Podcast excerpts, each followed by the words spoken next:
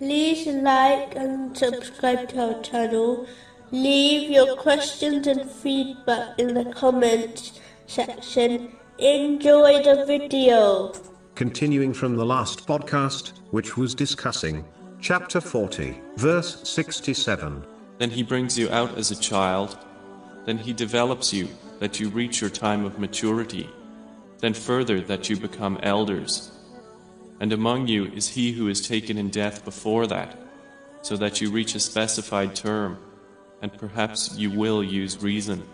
In a narration found in Sahih Bukhari, number 6412, the Holy Prophet Muhammad, peace and blessings be upon him, warned that there are two blessings people often do not appreciate until they lose them, namely, good health and free time.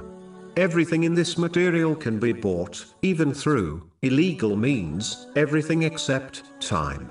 Once it passes, it does not return, even though this reality is not denied by anyone, irrespective of their faith. Yet, many Muslims do not appreciate and make use of the time they have been given. Many adopted the mentality that they will prepare for the hereafter tomorrow, but as each day passes, this tomorrow keeps getting delayed.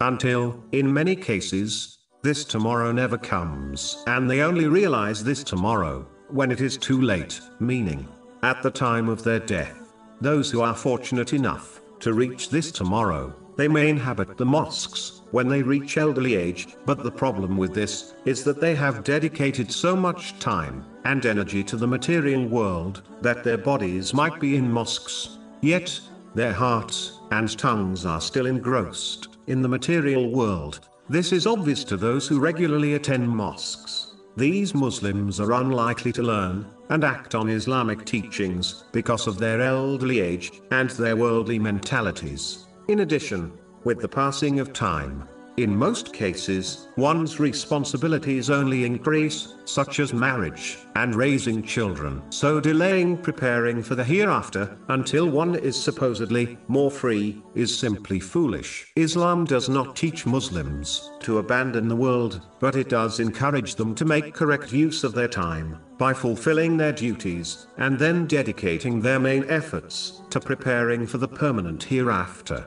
This is how one uses their time correctly. How many Muslims can honestly say, they dedicate the majority of their efforts to preparing for the hereafter, over beautifying their temporal world?